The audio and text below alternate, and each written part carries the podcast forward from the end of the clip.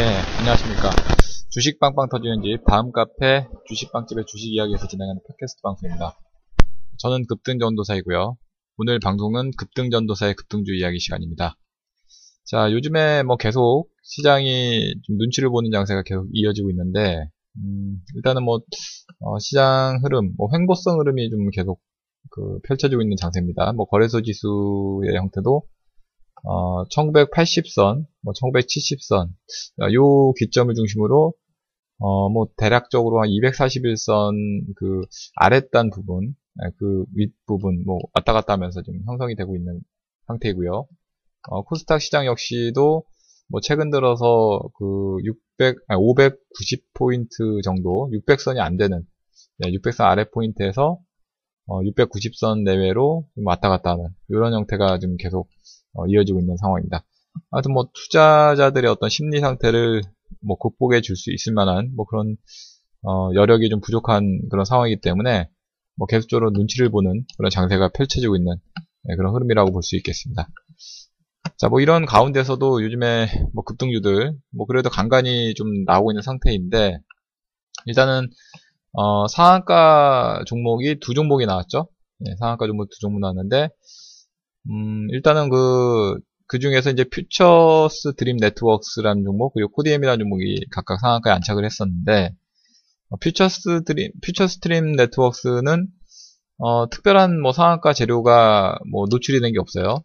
다만 이제 기술적으로 살펴보면은 지난 그 7일날 상한가를 기록한 이후에 그 형태가 약간 비슷하게 움직인다는 것이죠. 좀 그 이후에 지금 상한가가 벌써 지금 네 방째가 나오고 있습니다.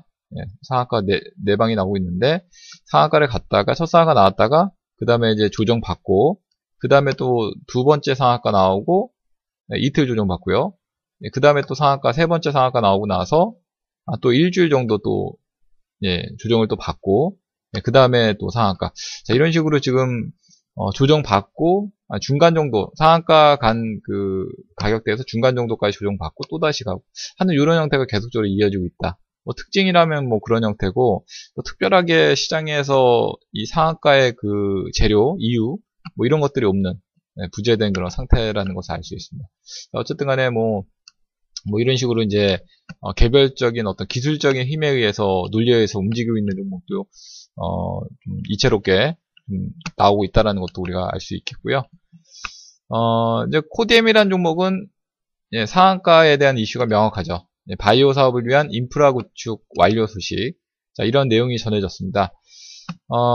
코디엠이 바이오 플랫폼 기업 추진을 위해서 해외 연구위원 영입을 완료했다 이렇게 밝히면서 해외 우수 인력 확보를 통해서 바이오 플랫폼 사업에 기반을 다졌다. 뭐 이런 평가가 나오고 있는 상태입니다. 예, 코디엠에 따르면은 이사회는 해외 연구위원으로 이렇게 구성이 되고 있고 9명의 해외 전문가를 영입한다 이렇게 되고 있고요. 앞서서도 이제 주상원 전 범부처 신약개발단장을 사내이사 후보로 확정했고 지난 24일에도 영국 기네스 가문 우선인 헬리캐넌, 네, 그리고, 쉐안, 헤이트리지, 임페리얼 컬리지 교수를 주요 연구 인력으로 확보했다. 이렇게 보도가 되고 있습니다. 아무튼 간에, 뭐, 확실한 어떤 재료에 의해서 움직인 종목은, 코데미 한 종목이라고 할 수 있겠죠. 상한가를 간 종목은.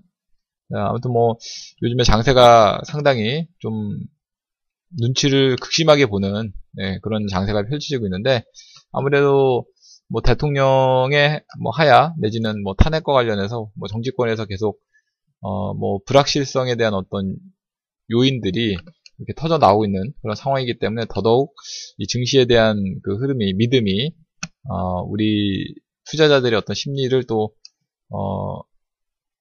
약하게 만드는 그런 내용이 있지 않나 이렇게 생각이 되고 있습니다. 아무튼 뭐 바닥 따지기, 뭐 기술적으로만 본다면 이제 바닥 따지기의 그런 흐름이기 때문에 예, 조만간 어떤 그 방향성을 또 나타내게 될 것인데요. 이게 어떤 방향으로 움직이느냐에 따라서 우리가 그에 맞는 포지션 변화에 맞는 그런 대처를 좀 잘해야 되지 않을까 생각됩니다. 뭐 그런 가운데서 이렇게 이슈가 있는 종목들이 뭐 급등하는 경우가 또 있으니까 뭐 그러한 그 내용들을 좀 잘 살피시고, 뭐 장중에라도 아니면 뭐 장이 끝난 다음에라도 좀 연구를 해서 그런 종목에 포커스를 맞추는, 어떤 호재가 뒷받침되는, 지금 뭐 차트보다는 그런 쪽에 포커스를 맞추는 것이 좀 나은 그런 결과가 더 나올 수 있다는 점을 좀 우리가 생각을 해볼 필요가 있다라는 것입니다.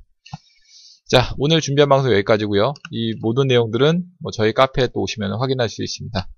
저희 카페는 다음에서 주식빵집을 검색하시면은 쉽게 찾아오실 수 있으니까요. 많이들 찾아오시기 바라겠습니다. 자, 그럼 다음 카페 주식빵집에서 계속 뵙도록 하겠고요.